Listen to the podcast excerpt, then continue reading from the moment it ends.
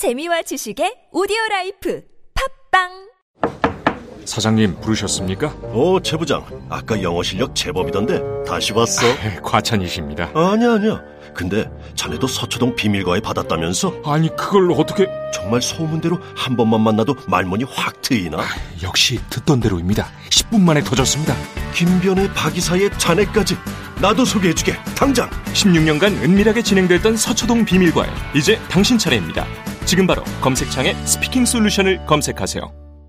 새벽 2시에 깨어났나. 딱히 고민이 있어서 그런 건 아니다. 새벽 5시에 일어났나. 새벽 6. 아우 이 인간이 잠도 못 자게 화장실을 들락거려 남성 활력과 전립선 건강 하루 한 알로도 충분합니다 소팔메토 옥타코사놀 아연 비타민 A, D, E까지 하루 영양 기준치 100%를 꽉 채운 메가셀 남자의 활력 지금 바로 인터넷 검색창에 메가셀 남자의 활력을 검색해 보세요 한글도 남보다 빨리 깨치고 참 똑똑했는데 갈수록 실력이 뒤처지는 것 같아 걱정이에요. 혹시 초등학교 교과서 본 적 있어요? 어려운 어휘가 너무 많아요. 학교에서는 어휘 개념을 하나하나 설명해 줄 시간이 정말 부족하잖아요. 그럼 어떡하죠? 내 아이의 어휘만큼은 내가 책임져야죠. 어휘 공부의 정성. 초등어휘 3천, 초등어휘 5천. 검색창에 초등어휘 3천을 쳐보세요. 김치는 맛있어야 한다. 아주 화끈하게 100% 국내산으로 16년 전통으로 햇섭 인증으로 화끈하게 맛있다 화끈하게 통한다 화통 김치 배추김치 알짜김치 총각김치 깨잎김치 깍두기도 화통! 검색창에 화통 김치. 아우 맛있어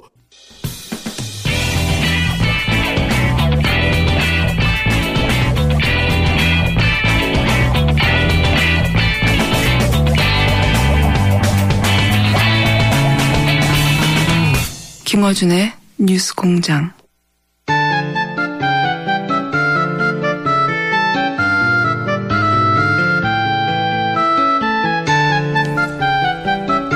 자, 요 바로 앞 시간에 민주당 원내대표 경선하는 두 분 연결했더니 안 싸워가지고 너무 심심했습니다.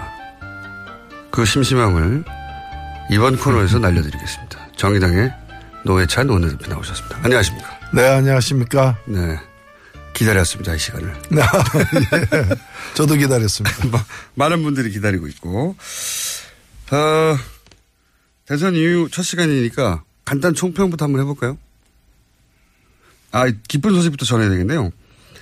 리얼미터가 조사한 정당 지도, 지지도에서, 어, 처음으로 국민당을 제치고 3위를 기록했습니다. 3위.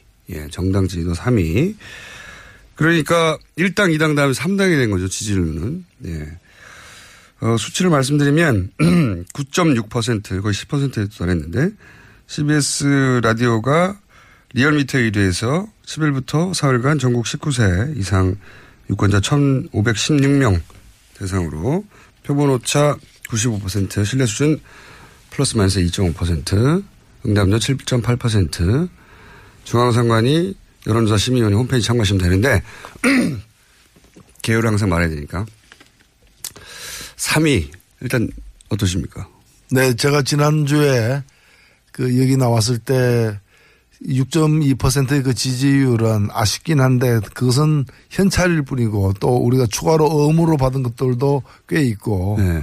앞으로 노력 이하에 따라서 그 음이 현찰로 바뀔 것이라고 이제 말씀드린 바가 있는데 음 9.6. 음, 음 중에 일부 일부 극히 일부 극히 일부 극히 일부가 우선 이렇게 바뀐 것 같고요. 결국에는 어, 이 대통령 선거 투표에 대한 아쉬움을 가진 분들도 일부 있을 수 있습니다. 그러니까 그렇죠. 이 당도 잘 커야 되는데 이 표는 한 장밖에 없고 그래서 우선 급한 데다가 이 표를 주는 네. 그런 분들이 대선은 일단 끝났고 정권 교체가 됐기 때문에 어, 정의당도 좀 힘내라라는 그런 어떤 응원의 의미로 지지세가 좀 늘어난 게 아닌가. 다만 어, 아직 시작일 뿐이다. 아직 시작일 뿐이다. 예, 여름이 오기 전에 두 자리 숫자까지는 갈 수도 있다. 여름이 아니라 1, 2주 내에 갈 수도 있을 것 같은데요. 네, 그렇습니다. 그 저희들은 지금 보이는 거는 자유한국당밖에 안 보입니다.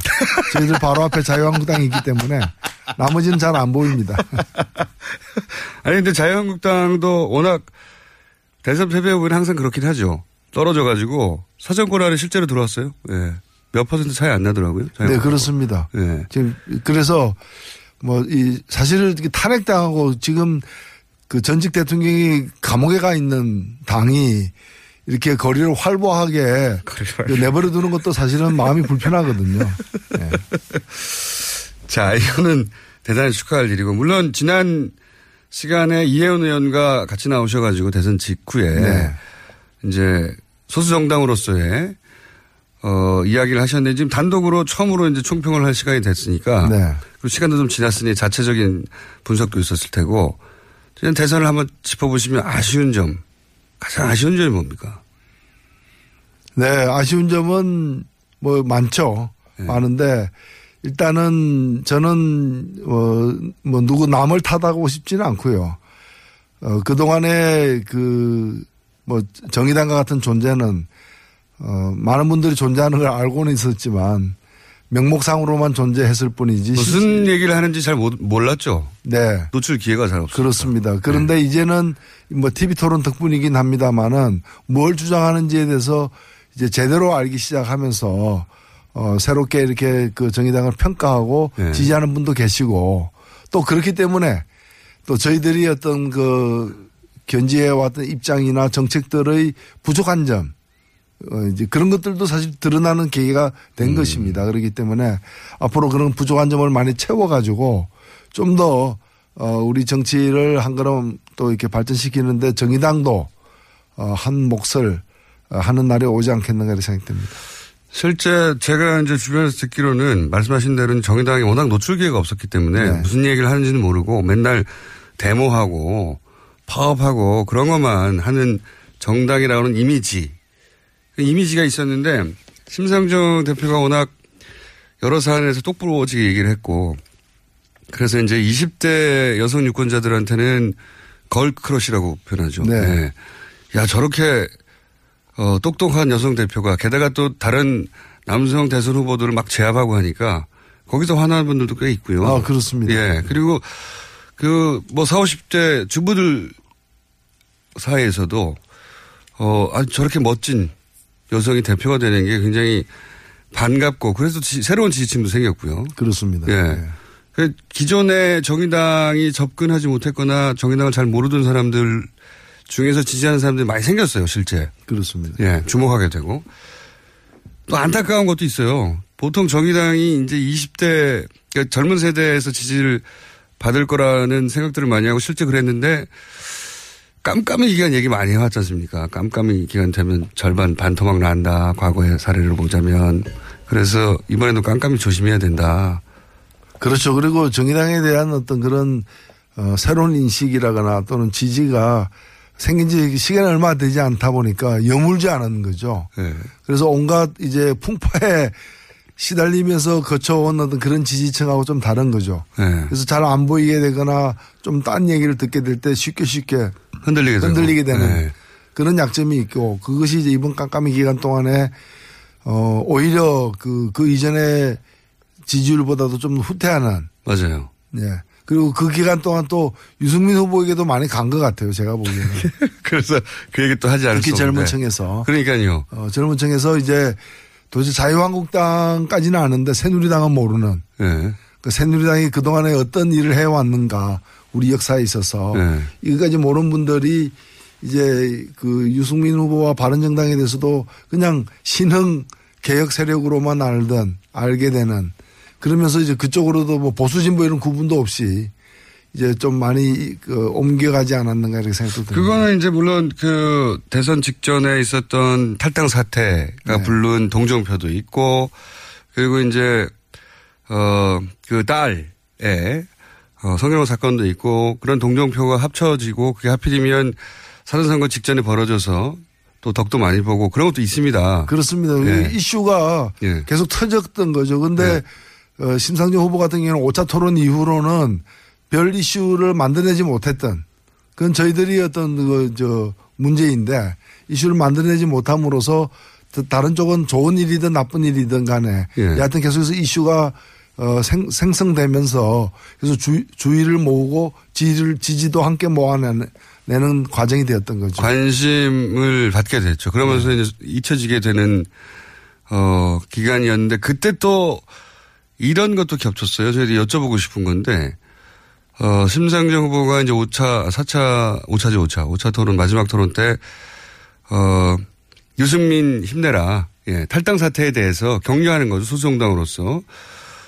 그런데 거기서 그쳤으면 모르겠는데 이제 또 어, 김종대 의원이었던가요? 그, 한 라디오 인터뷰와 아마 김현정 뉴스주였던 걸 제가 기억하는데 인터뷰와에서 어, 만약에 심상정 후보가 아니면 누구를 그러면 지지하라고 호소하겠느냐 이런 유의 질문에 대해서 그 단서 없이 단서를 뭐 보수 후보 중에라면 이렇게 달았으면 오해가 없었거나 했을 텐데 단서 없이 유승민 후보라는 이야기를 하다 보니까 힘내라 하고 그 두 가지가 합쳐지면서 이게 정의당의 전략인가? 아이, 그, 그럴 리가 사실 없습니다. 없고. 네. 어, 뭐정 없으면 김종대를 찍어라 이렇게 얘기해야 되는 거죠. 근데 그 뜻은 아마도 네. 반드시 보수 후보를 꼭 찍어야 되겠다는 유권자가 있다면 홍준표 찍지 말고 차라리 유승민 찍어라 뭐 이런 어, 뜻이 아니었겠는가 저는 생각하는데 그런 맥락으로 저도 받아들이려고 했는데 어쨌든 그날의 인터뷰는 그렇지는 않았어요. 그러다 보니 그렇다면은 뭐 상당히 유감입니다. 그 두 가지가 합쳐져 가지고 20대 유권자 중에 말씀하셨다시피 진보 보수를 명확하게 구분한다기보다는 어, 말도 명쾌하게 하고 입장도 분명한 소수 정당에 대해서 애정을 가지고 있던 분들 중에 그래 그렇게 큰 차이가 없다면 옮겨가는데 뭐 마음에 저항이 없어지는 거죠. 그래서 거꾸로 네. 유승민 후보 선거운동을 해, 해- 해주는 젊은 유권자들 중에 뭔가 이렇게 힘 있는 그리고 뭐 될 것 같은 그런 후보들 말고 그렇죠. 좀 새로운 후보 중에서 예. 우리 보통 뭐 신상 이런 거 있지 않습니까? 신상. 예, 뭐 얼리 어답터 뭐 이런 뭔가 새로 나오게 되면 이제 아직 예. 덜 팔리더라도 자기는 선택하고 싶은 그런 걸 찾던 찾으려고 하는 아주 젊은 유권자들에게는 뭐 심상정 후보도 예. 신상으로 보였지만은 유승민 후보도 신상으로 보였던 거죠. 그렇게 신상으로 보이는 그, 그, 뭐랄까요, 그, 동정표, 선거에서 가장 무서운 동정표가 몰릴 때, 이때 정의당 입장에서 그러면 유승민 후보를 찍어도 된다라고 하는 일종의 시그널, 허락 같은 심정적인, 어, 그래? 그럼 괜찮은 거야? 하고 옮겨가게 하는 역할을 해줬다는 거죠. 하여튼 저희가 그렇게 여유 있는 집안이 아닌데 에, 말 그렇게 보였다면은 예. 저희들이 좀 어, 그 자만했던 거죠. 예, 그 마지막에는 다들 예민한 시기인데 네. 그런 시그널로 읽힐 게 분명히 있긴 있었어요. 예. 네. 그거는 의도하진 않았더라도 피해가 됐다. 실제로 많이 빠져나갔죠 막판에 판세 분석하실 때. 예, 저는 그렇게 생각합니다. 좀 빠져나갔습니다. 빠져나갔고 어, 유승민 후보 쪽으로 간 것도 꽤 있고요. 그래서 순위가 바뀌었지 않습니까? 저는 그게 그러니까요. 제일 뼈아픈 대목입니다. 알겠습니다. 취임 대략 한 일주일여간의 행보는 어떻게 평가하십니까? 문제. 예, 저는 뭐 일주일이 아니라 뭐 한 달 이상 지난 것 같아요. 그 많이 지난 한달 예. 이상 더 이상 지난 것 같습니다. 예, 더 이상 진짜. 지난 것 같죠. 저, 사실 그 인수위 기간도 없이 네. 바로 이렇게 직무를 해야 되기 때문에 우려가 많았었죠. 우려도 많았는데 어, 그에 비춰 봐서는 뭐, 어, 준비된 대통령이 아니라 예. 몹시 준비된 대통령. 몹시 준비된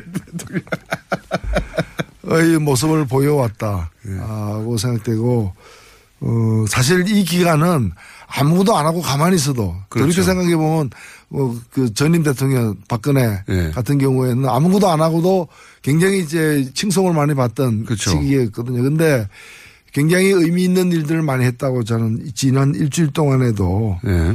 어, 한편으로는 공약을 이행한 것이라고도 볼 수 있지만 다른 한편으로는 대단히 상징적인 행보들을 많이 했고 예. 굉장히 영리하게 어. 그렇죠. 사실. 지난 예. 일주간 보인 상징적 행보가 하나의 이벤트, 취임 초기 이벤트가 아니라 앞으로 국정을 어떻게 끌고 나갈 것이라는 걸 보여주는 하나의 그걸 시사해주는 예고편이었기를 저는 예. 바랍니다. 우선순위를 아주 고심해서 골랐겠죠. 네. 수많은 일들 중에. 저도 굉장히 영리한 초반 일주일이었다라고 평가가 되는데 정의당 입장에서는 이렇게 잘하면은 어떻게 됩니까? 저는 이럴 때는 이해득실 따지지 말고 눈 감고 박수 쳐야 된다. 눈 감고 박수 쳐야 된다. 몹시 준비되었다. 네.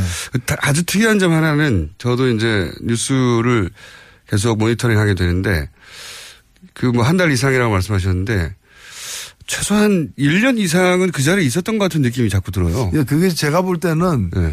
어, 과거의 어떤 집권 경험과 또그 집권 경험에서 돌이켜 볼 때 아쉬운 점이라거나 또는 나중에 그 부족했다고 평가되는 지점들이 있었을 거 아닙니까? 예. 그런 것들을 갖다가 메꾸려는 그런 아주 오랜 기간 동안의 어떤 성찰의 결과다. 그리고 어, 밖에서 보는 사람들은 어 잘하네 생각 이상으로 잘하네 이렇게 보일지 몰라도 당사자들은 아마도 지금 이 순간도 살 얼음판을 걷는 그런 심정으로 한 보 한 보를 내딛고 있는 게 아닌가. 특히 오늘 새벽에 그 양정철 전 비서관이 예, 이제 입성하지 않겠다라고 예. 이렇게 발표한 것에서도 보면은 뭐 제가 볼 때 뭐 입성한다 그래서 아무도 욕 안 할 텐데. 어, 그- 큰 문제가 없- 없는데도 불구하고 대단히 조심하는구나. 어, 그런 이제 좀 그런 이제 여러 가지 사려 깊은 어, 그런 태도가 또 고, 또는 고뇌가 엿보이는 것 같아요. 좀 안 됐다는 생각도 듭니다. 왜냐하면은 한 10여 년간 고생했단 말이죠. 네. 가까이서. 그리고 이제 뭐 다시 청와대에 들어가든 혹은 뭐 중요한 자리를 맡아도 아무도 비난하지 않을 텐데 워낙 하도 삼철 삼철 이야기를 언론에서 많이 해왔다 보니까 스스로 조심하는 거죠. 스스로. 과도하게. 좀 안 됐다는 생각이 듭니다. 저는.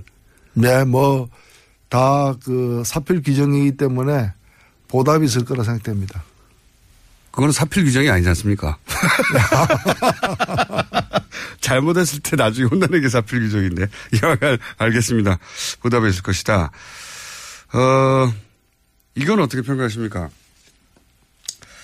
다른 당들 있지 않습니까? 네. 그, 가장 먼저는 안철수 전 후보가 전 대표라고 해야 되겠네요. 전 후보는 너무 이상하니까. 전 대표가 한 5일 만에 이제 5년 후에 다시 어, 도전하겠다는 선언 지나치게 빨랐던 것 같은데 하여튼 그런 선언도 있고 그다음에 어, 자유한국당은 강한 야당이 되겠다라는 선언도 있고 그 국민의당 입장에서 바른정당과 연대 얘기도 막 나오고 뭐 하여튼 물밑에서 여러 가지 얘기가 나옵니다.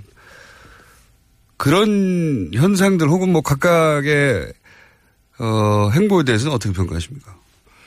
예, 아무래도 그, 이, 뭐 집권당이 이제 정해졌고, 그러기 때문에 나머지 야, 특히 야당 세력들 중에서 어, 새로운 어떤 정치 구도를 짜는데 좀 더 유리한 어떤 위치나 또는 이제 그 세력의 확장을 갖다가 시도하는 거는 충분히 있을 수 있는 일이라 생각되고요. 또 뭐 예를 들면 바른정당하고 국민의당에서 어, 당론은 아니지만 각각의 당에서 일, 일부 세력들이 뭐 통합을 추진하는 것도 그만큼 어, 정체성이 한쪽은 민주당에서 나온 세력이고 한쪽에서는 자유 새누리당 자유한국당에서 나온 세력이긴 하지만은 그만큼 또 그 정체성이 유사하다는 데서 이제 나온 발상으로 보여지고 그러나 또 다른 한편으로는 과거 역사성 이런 것 때문에 또그 통합이 쉽지만은 않은 당대 당은 아니어도 의원 단위에서 움직이지 않을까요? 그 제가 볼 때, 어, 유승민 전 후보는, 어, 바른당에 계속 남을 것 같고, 네, 또 안철수 전 후보도 국민당에 계속 남을 것 같지만, 나머지 사람들이 계속 남을지는 여전히 유동적인, 네. 앞으로의 어떤 지방선거라거나 또는 더 길게 보면은 총선까지 내다보면 대단히 유동적인 건 사실이 아닌가 이렇게 생각됩니다. 안철수 후보 워낙 갑자기 다시 보통 이제 대선 지고 나면 이제 반성 얘기 나오고 뭐 백서 얘기 나오고 뭐 해고록 쓰고 혹은 뭐 심지어는 은퇴 얘기도 나오고 한동안 잠잠했다가 그런데 비해서는 안철수 후보가 지나치게 빨리 나온 거 아니냐. 보통 이제 지지자들 이렇게 선거라는 게 마음의 빚을 자꾸 쌓아갔다가 이렇게 탁 받아가는 건데 마음의 빚을 쌓을 그런 틈도 없이 너무 빨리 나온 게 아니냐. 전 잘못 이 너무 다급했다. 예, 좀 그런 느낌이 많죠. 사실은 네. 그 굉장히 좀 조급하다는 그 그런 상태가 아닌가 하는 느낌을 주는데 그런 느낌 많이 줍니다. 아니 뭐 재수해서 안 돼서 이제 삼수를 하면은 그 시험이 1년 후에 있는 건데 예. 삼수한다 그러면서 한 달 후에 시험이 있었으면 좋겠다 뭐 이제 그런 심정 비슷한 거죠. 그래서 저는 이 소위 참모진 대선 기간 내내 있었던 참모진 어 아마 아주 가까운 참모진 누군지는 모르겠습니다. 그런 참모진의 판단이 잘못된 게 아닐까 이번에도 이렇게 빨리 나올 이유는 없지 않습니까 사실. 글쎄요 그게 참모진의 판단인지 본인의 판단인지. 예, 본인의 판단에 더 가까운 게 아닌가 생각됩니다. 좀 안타깝더라고요 저는. 좀 이렇게 묵혀서 과거에 이제 김대중 전 대통령 뭐 거슬러 나가면 많습니다만 김대중 전 대통령 같은 경우에는 은퇴 선언까지 하고 정계 은퇴 선언을 했다가 이제 몇 년 있다 돌아왔는데 정계 은퇴 선언 때 그 아쉬움과 안타까움 같은 게 잔뜩 사람들 마음에 쌓여 있다가 다시 그걸 받아간 거거든요. 그런 과정이 없어서 제가 하여튼 뭐 그 부분까지 챙길 여유는 없습니다. 어, 여유는 없고 저는 뭐 오히려 더 눈여겨봐야 될 것은 뭔가면은 뭐 어저께 나온 여론조사이긴 합니다만은 그 같은 여론조사에서 어 국민의당이 이제 8.8%인가요? 네네. 4위가 되었는데 어 물론 여론조사란 거는 뭐 좀 앞으로도 달라질 수 있겠습니다만은 어 선거 결과 그 지난 일주일 전에 선거에서 안철수 후보가 얻었던 어, 득표의 거의 3분의 1 수준으로 떨어졌거든요. 네. 절반 이하로 떨어졌는데 일주일 만에 그것도 원래 국민의당을 지지하지 않던 사람들이 문제가 아니라 국민의당을 지지했던 안철수 후보를 지지했던 사람의 3분의 2 가까운 사람이 떨어져 나갔다는 거죠. 마치 무슨 소설 제목처럼 추락하는 것은 날개가 없다는 식으로 이제 떨어져 나가 버렸는데 이런 걸 좀 눈여겨 봐야 될 것 같아요. 그러니까요. 그 냉철한 자기 분석이 먼저 있어야 될 것 같은데 그 전에 먼저 나와서 잘못된 판단이었던 것 같은데 정의당 입장에서 그걸 챙길 여력이 없고요. 이걸 어떻습니까? 그게 이제 초반에 이제 투닥투닥 왔다 갔다 했던 말들이었는데 정의당에 누군가도 입각할 수 있고 바른정당에 누군가도 입각할 수 있고 이건 물론 청와대에서 나온 얘기는 아니었습니다. 이제 민주당 인사들 입에서 이제 본인들의 아이디어였는지 혹은 대선 기간 동안 그런 정도의 아이디어가 왔다 갔다 했던, 거를 이제 대선이 끝나고 나서 기쁜 마음에 입 밖으로 낸 건지 그건 모르겠습니다만 그런 아이디어를 왔다 갔다 했잖아요. 정의당 입장에서는 그런 입각 제한이 만약이라도 있다면 어떻게 대응하실 생각이십니까? 아, 근데 뭐, 그, 현실로 되지 않은 걸 전제로 해가지고 네. 말씀을 드리기는 쉽지 않고요. 다만, 이제 후보들의 한 얘기를 가지고 명백히 그 직접 한 얘기들을 보면은 뭐 공동정부라거나 예. 협치라거나 무슨 통합정부라거나 이런 이야기들이 그 예외 없이 많은 분들이 얘기를 그렇죠. 했었어요. 예, 예. 홍준표 후보 빼고는 다 얘기했는데. 다 얘기한 부분들인데 예. 이제 이런 부분들은 물론 이제 선거의 득표 전략상으로 한 부분도 있겠지만은 예.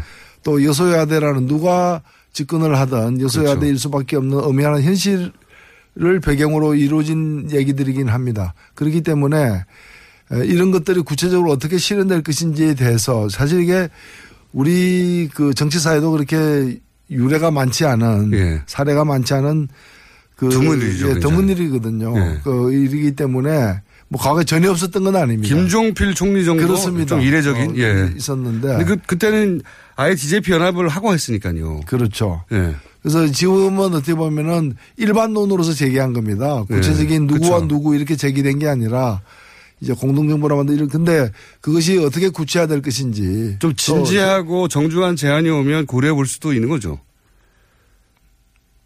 아, 물론 그렇습니다. 물론 그렇습니다만은 그걸 뭐 어떤 경우에도 안 한다라거나 이렇게 얘기할 수는 없는 것인데 뭐 정의당 입장에서는 어, 이, 뭐 선거 과정에서도 얘기가 됐고 저는 뭐 그전부터도 얘기했습니다만은 예를 들면 어떤 정치 개혁 이런 것을 굵직굵직한 정치 개혁 사안 이런 것을 가지고서 힘을 합하는 예. 선거제도를 바꾼다거나 예. 뭐, 그, 아니면은 어떤, 그, 저희가 뭐 그, 이번 대선 전에 야3당 공조도 열심히 했습니다만은, 어, 서로가 함께 할 수 있는 여러 가지 그 주요한 정책 추진 사안들이 있을 거 아닙니까? 예. 그러니까 하나하나 이렇게 공조하고 또 흩어졌다 공조하고 이게 아니라 그런 것들 좀 패키지로 해가지고 예, 예. 여기서 여기까지 그리고 그 중에는 뭐 일부 어, 몇 개라도 이렇게 또 어, 직접 집권 세력들이 공약한 건 아니라 하더라도 어, 괜찮은 어떤 정책들이 함께 할 수 있다면은 다른 후보의 정책 중에서 그런 것도 이제 포함시켜 가지고 패키지로 해 가지고 같이 밀겠다. 이거 뭐 국민들 앞에 떳떳하게 얘기하고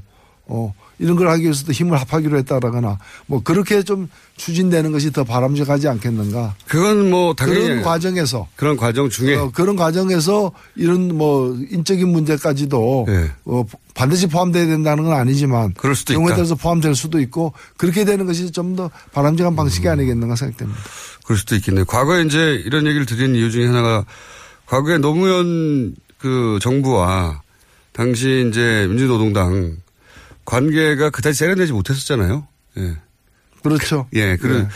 그 아쉬운 기억으로 많은 사람들이 남아 있으니까, 어, 이번에는 좀 더 세련되고, 어, 멋진 어떤 협력 관계를 맺을 수도 있지 않을까. 어, 그래서 그 당시에도 제가 예. 물론 이제 집권 초기는 아닙니다만은 다- 당시 대통령께서 이제 대연정을 예. 가지고 뭘 하겠다 했을 때 사실 그게 한나라 당시 한나라당에 의해서 수용될 가능성이 누가 보더라도 적었거든요. 예, 뭐그 자체도 이제 평가할 지점이 여러 가지가 있겠지만 차라리 소연정 하자 민주노동당 그러니까 소연정 해도 나름대로 힘이 되기 때문에 예. 그래서 그 당시 민주노동당이 내걸고 있던 몇 가지 정책 사안들을 또 수용하는 방식으로 해서 뭐 소연정은 어떠냐라는 제가 그 제안했다가 당에서도 상당히 좀 곤란한 지경에 놓이기도 했는데 잘 모르시겠지만은, 어, 노회찬 대표가 당에서 비주류입니다.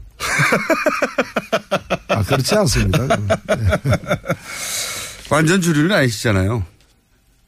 아, 제가 뭐 술을 자주 먹지 않기 때문에 주주는 아닙니다만은. 여하간. 그래서 이제 그 이번에는 좀 그 실제 좀 세련되게 그리고 뭐 뭐 그게 어떤 자리인지는 모르겠지만 이 인적인 관계에서도 협력하고 그런 모습을 보여주면 사람들에게 훨씬 더 저는 적인적 입장에도 굉장히 좋을 것 같거든요. 이게 단순히 어, 위에서 아래로 우리한테 뭐 자리를 하나 주는 거야 이런 식으로 받아들일 게 아니라 현실 정치 세력으로서 집권 능력이 있다는 걸 실제 뭐 장관 자리든 뭐든 행정으로 보여주는 것도 필요하잖아요. 예, 뭐 정치는 생물이기 때문에 예. 뭐 뭐는 어떤 경우에도 어떤 경우에도 안 된다, 절대로 안 된다라는 용어는 정치에서는 없는 거죠. 다만 그것이 의미를 갖기 위해서는 뭐 거기서 자리 하나가 아니라. 예, 예. 그렇죠. 자리 오히려 자리보다도 정책이나 이런 게 더 중요할 수도 있다는 말씀입니다. 자리가 훨씬 상징적입니다. 조국 민정수석 보십시오. 예. 예. 그 사람 한 사람 인선하는 것으로 갖는 상징성이나 파고 굉장히 크거든요. 정책을 연대하고 협치해 나가는 것도 굉장히 중요하고 실질적인데 그거야 뭐 누구에게나 조국은 잘 돼야죠. 조국 민정수석 선임에 대해서는 어떻게 생각하십니까? 아, 제가 그 SNS에도 그런 글을 썼는데 저, 저 사실 조국 교수는 오랫동안 예. 오랫동안 저희 이제 그 10년 이상 저희 후원 회장이었어요. 예. 어, 그래서 사실 그렇게 민정수석이 되면은 제 후원회장을 계속 맡을 수가 없잖아요. 예. 그래서 저는 이제 후원회장을 훌륭한 후원회장을 잃었지만 사실 문재인 정부는 최고의 민정수석을 얻은 셈이다. 음. 어떤 의미에서 최고라고 생각하십니까? 예, 민정수석이라면 이제까지 보면 대통령을 위한 음지에서 일을 갖다가 하는 어떤 그렇죠. 예. 그런 조용히 검찰을 조종하는. 예, 그런 이제 어 별로 이렇게 그 뭐 좀 백일하에 드러내놓고 공명정대하게 일을 처리하지 않는 처리할 수 없는 그런 일들을 하는 사람으로 많이 여겨져 왔습니다. 뒷조사 조- 전문 이런 거. 그렇습니다. 느낌이. 예. 근데 오히려 이 조국이라는 사람이 민정수석을 맡음으로써 뭐 별 얘기 안 해도 민정수석이 해야 될 바가 과거와는 180도 달라졌다는 걸 사람들이 느끼게 만드는 효과가 있었던 거죠. 저는 최상의 인선이었다고 생각됩니다. 그렇군요. 얼굴 패권에 대해서는 어떻게 생각합니까? 생각하십니까? 네, 저는 뭐 본인도 그것을 자기의 약점이라고 이제 늘 얘기를 해왔고 그렇게 말하면 저도 거기에 대해서 미워요. 아니 저는 뭐 그 심정을 이해할 것 같아요. 저도 과거에도 그랬기 때문에 그래서 저는 뭐 측은지심을 갖고 보고 있습니다. 측은지심. 아니 제가 이제 이게 농담처럼 한 얘기가 자유한국당에서는 아예 진짜로 그 외모를 걸고 나오셔가지고 그 논평 못 보셨군요. 예. 예. 자유한국당에서 한번 찾아보십시오. 다음 시간에 시간이 거의 다 돼서 오늘 여기까지만 얘기할 텐데 정말로 외모에 대해서 진지하게 문제 삼더라고요. 네, 그쪽, 그쪽은 주로 돈을 들여서도 고치는 쪽이잖아요. 하여튼, 어, 오늘 여기까지 해야 될 것 같은데, 혹시 본인에게 장관 제안이 온다면 지나가는 얘기처럼 제가 여쭤보는 건데, 마지막으로. 고심 그- 끝에 수락 이런 건가요? 예, 궁금하시죠? 다음번에 네. 얘기하겠습니다. 알겠습니다. 지금까지 정의당의 노회찬 원내대표였습니다. 감사합니다. 네, 감사합니다. 제가 생각하는 이상적인 사회는 모두가 먹는 것, 입는 것 이런 걱정 좀 안 하고 더럽고 안 입고 온 꼬라지 좀 안 보고 그래서 하루하루가 좀 신명나게 이어지는 그런 세상이라고 생각을 합니다. 사람 사는 세상을 위해 정치를 시작한 노무현. 그는 우리 곁에 없지만 그의 꿈은 영원합니다. 노무현 재단은 사람 사는 세상을 위하여 노무현의 가치와 철학을 전합니다. 노무현 재단의 후원 회원이 되어 주세요. 1688-0523 아, 또 떨어졌어. 너 또 입사 시험 봤어? 아니, 차량용 핸드폰 거치대 말이야. 여러 개 사봤는데 실패의 연속이야. 떨어지고, 시야 가리고, 운전석에서도 멀고, 뭐 좋은 거 없을까? 싼 것만 찾으니까 그렇지. 제대로 된 거 하나 사서 편리하게 쓰는 게 더 낫지. 그런 게 있어? 그럼 있지. one, two, three 할 때 two. 힘 세다 할 때 힘. 투, 힘. 투 힘? 두 배로 힘이 세다는 건가? 네이버 검색창에 투 힘을 검색해 보세요.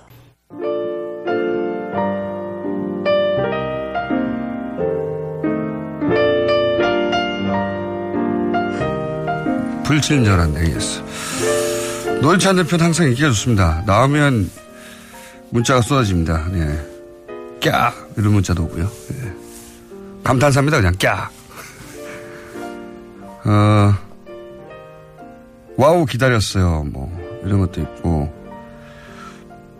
벌써 다음 대선 출마 선언한 사람도 있는데 노 대표님도 출마 선언하시죠? 뭐 이런 문자도 있고요. 예. 그리고 노승일 부장 한번 불러주세요. 이완영 의원이 고소를 했다는데 어, 위로가 필요한 것 같습니다. 변호사 비용을 안민석 의원 페이스북에서 모금한다는데 저희도 한번 부르겠습니다. 네. 자 그리고 이제 저하고 관련된 문자 제가 이제 채식 사찰 감찰관 비서관 하겠다고 했더니 폴란드가 육식 선진국이라고 문자 보내신 분이 다시 한번 문자를 보냈습니다. 폴란드가 육식 선진국인 이유는 1, 1kg 돼지 목살이 3,000원에 구매가 가능합니다. 천국이네요. 채식 사찰관으로 육식 정책을 발휘해 주시죠. 네. 그렇죠. 정부도 법안을 발의할 수 있죠. 네. 다만 정육부 장관이 아직 신설이 안 된 관계로 제가 기다리는 중입니다. 자, 딸이 혼자 텔레비전을 보다가 어 사자다 하길래 봤더니 공장장이 나왔네요. 네. 동물이란 얘기인가요? 네, 여기까지 하겠습니다.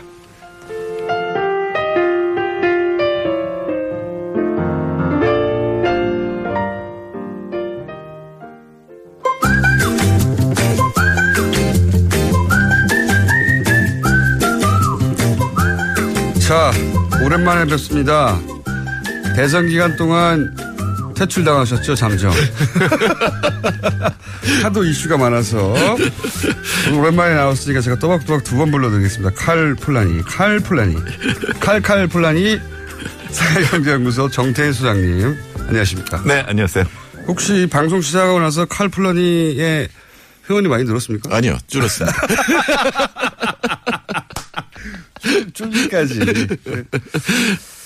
자, 그러면 칼 폴라니 사회경제연구소는 어 가입을 하고 회원이 된 다음에 회비로 운영되는 곳이죠. 이게 협동조합이에요. 그러니까 아, 출자금이 있고 그다음에 매달 조합비를 얼마를 내죠. 내고 어떻게 하는 겁니까? 그러니까 조합 정식 조합원 즉 협- 협동조합 총회에서 의결권을 가지려면 뭐 대충 10만 원 정도 뭐 자, 유롭습니다만 그리고 월은 뭐 만 원 내지 2만 원. 그 10만 원을 내고 만 원을 내야 되는 거예요? 예, 10만 원 나중에 돌려드리는 거고요. 나 탈퇴할 때. 탈퇴, 아, 10만 원은 나중에 탈퇴할 때. 예, 출자한 거거든요. 출자해서 예, 예. 돌려주는 그래서 거기 만약에. 저희가 돈을 많이 벌면 그 출자에 해당하는 이제 수익을 배분을 그럼 하게 돼10 있는데. 일단 11만 원이 드네요, 가입하려면.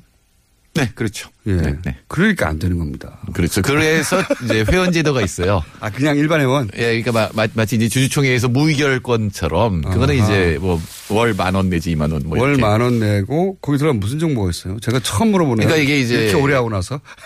이제 조합원들한테는 저희가 굉장히 죄송한데 저희가 네. 하는 게 이제 책을 내거나 뭐 보고서를 써서 이제 발표를 하는 건데 그건 조합원 아닌 사람도 다 볼 수 있거든요. 네. 그러니까 예, 공공재거든요. 조합원만 볼 수, 뭐 예를 들어서 보고서를 좀 더 신속하게 볼수 있다는 거 온다는 예, 뭐 물론 더 신속하긴 볼 수 있는데 그걸 프레시안이라고 하는 거기도 협동조합 언론이잖아요. 네. 그래서 이제 조합원만 보는 코너를 만들고 유명 필자를 집어넣는데 별 효과가 없었어요. 그래요? 예. 그러니까 사실은 여기 돈을 내시는 분은 특별히 조합에서 내가 이익을 본다기보다는 네. 이 조합을 지원해서 사회에 좀 더 도움을 주겠다. 뭐 이런 좋은 보고서가 나오게 도와주고. 예, 예, 예. 뭐 혜택을 좀 만들어 주세요. 그래서 혜택을 만들어야 되는데 네. 아, 지금 제가 했던 게 이제 원래 토론회를 하면서 조국 교수를 데려다가 얼굴을 보여주고 이런 거 했는데 이 사람이 이제 수석이 됐기 때문에 상품을 새로 개발해야 됩니다. 그러니까 가령 김호준 총수가 우리 저 원래 토론회 나와주시면 그 싫- 상품이 싫습니다. 그거는. 그 다음에 수석 들어갈 수도 있어요.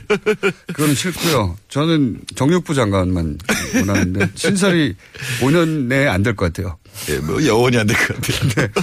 어쨌든 칼 플라니 사회경제연구소는 만 원의 회비를 받고 네, 각종 경제 보고서를 미리 받아볼 수 있는 혜택이 주어지는 정태인 소장님이 운영하시는 곳입니다. 자, 오늘은 어, J-nomics라고 아마도 문재인에서 J를 어, 뽑아서 J-nomics라고 하나 봅니다. M-nomics가 아니라. 왜 J-nomics인지 모르겠는데. 네, 그겁니다. 재인에다가 nomics 붙인 거죠. 그러니까요. 네. 이렇게 조어를 만들었는데 이 얘기 하기 전에, 하기 전에, 어, 정태현 소장님이 이제 그 노무현 정부 때 청와대에 계셨단 말이죠. 네. 그리고 나서 10년 만에 다시 많이 아는 얼굴들이 청와대에 입성한 걸 보셨잖아요. 네, 예. 예.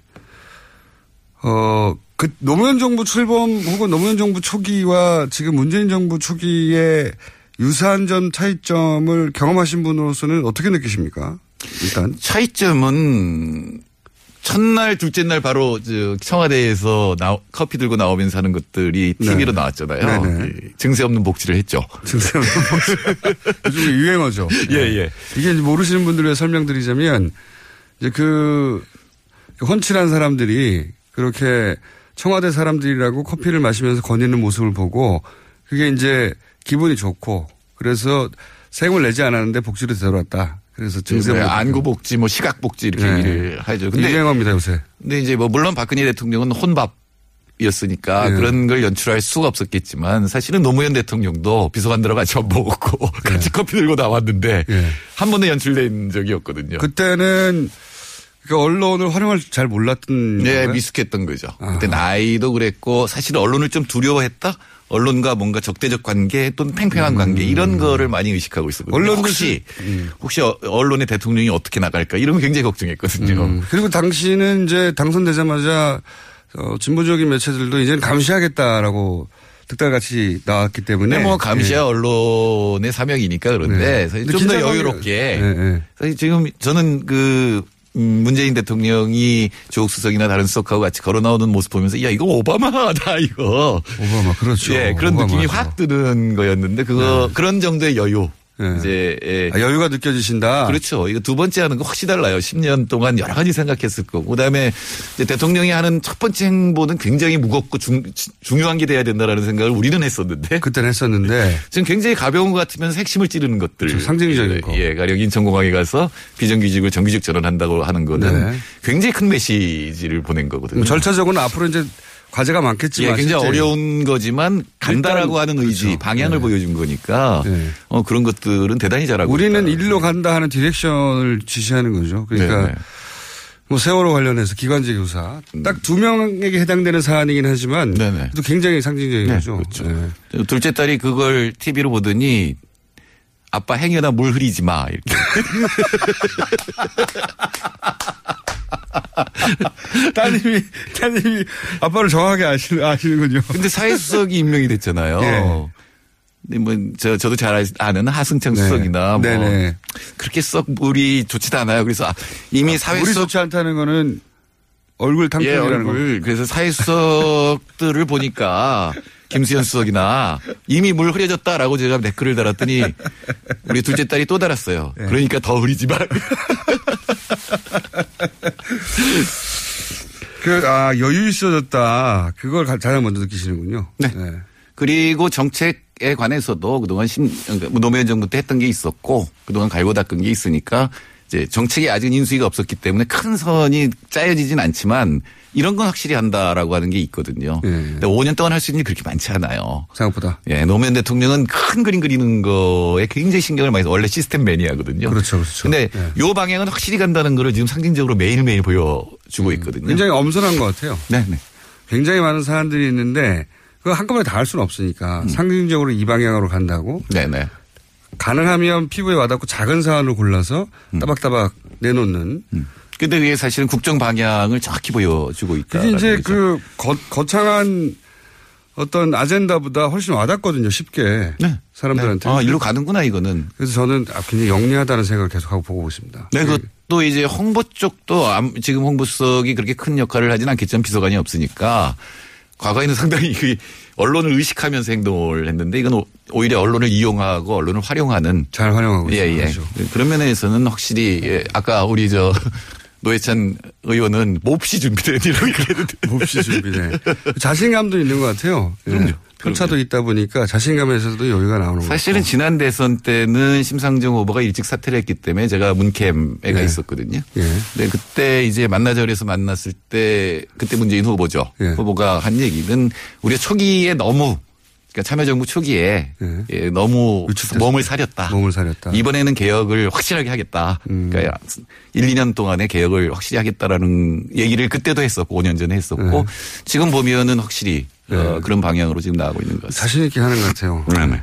그 자신감이 TV로 전해지다 보니까 대통령 한 일주일밖에 안 됐는데 대통령을 한 최소한 1년을 한 것 같은 느낌. 그 반사 효과도 있어요. 네, 반, 그렇죠. 바로 직전 대통령이 워낙 대통령으로서의 이미지를 망가뜨리고 나갔기 때문에 기본만 하는데도 너무 잘한 것 같은. 예.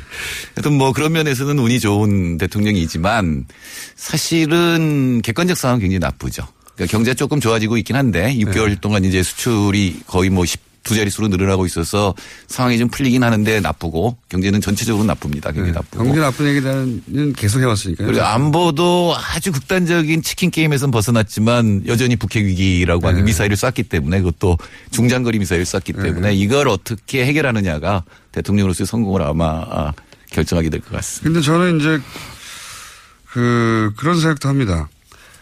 그 뭐랄까요 유권자가 좀 바뀌었어요.